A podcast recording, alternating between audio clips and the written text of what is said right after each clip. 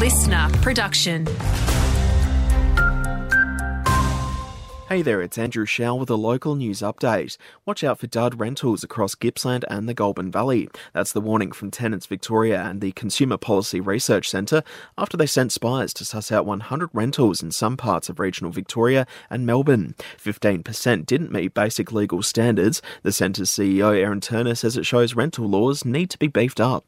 We think there's easy problems to solve through simple education, making it really clear from the regulator what's expected under the law, better guidance, better information. There's room for better enforcement, and we can make the law stronger.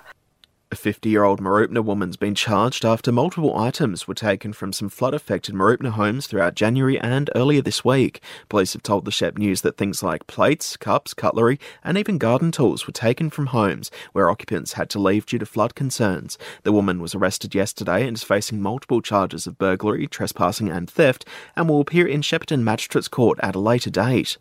The Victorian Electoral Commission is kicking off a ward boundary review for a number of Gippsland councils, including Bass Coast, Baw, South Gippsland, and Wellington Shire. It's all to ensure voters are represented equally at the next round of council elections.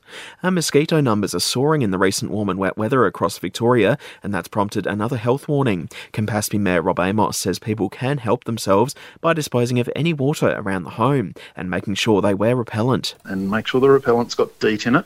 I won't try and pronounce the word that DEET stands for. It's got to be a good quality mozzie repellent that will get them away.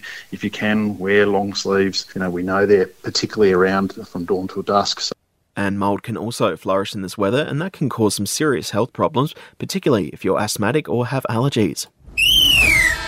It's the Pink Stumps round in the Cricket Latrobe Valley Women's Play later this afternoon. Morwell Yellow will be hoping to finally claim their first win of the season when they host Willow Grove Green. Elsewhere, the Raiders could equalise their wins with Willow Grove Gold. They'll host Churchill tonight.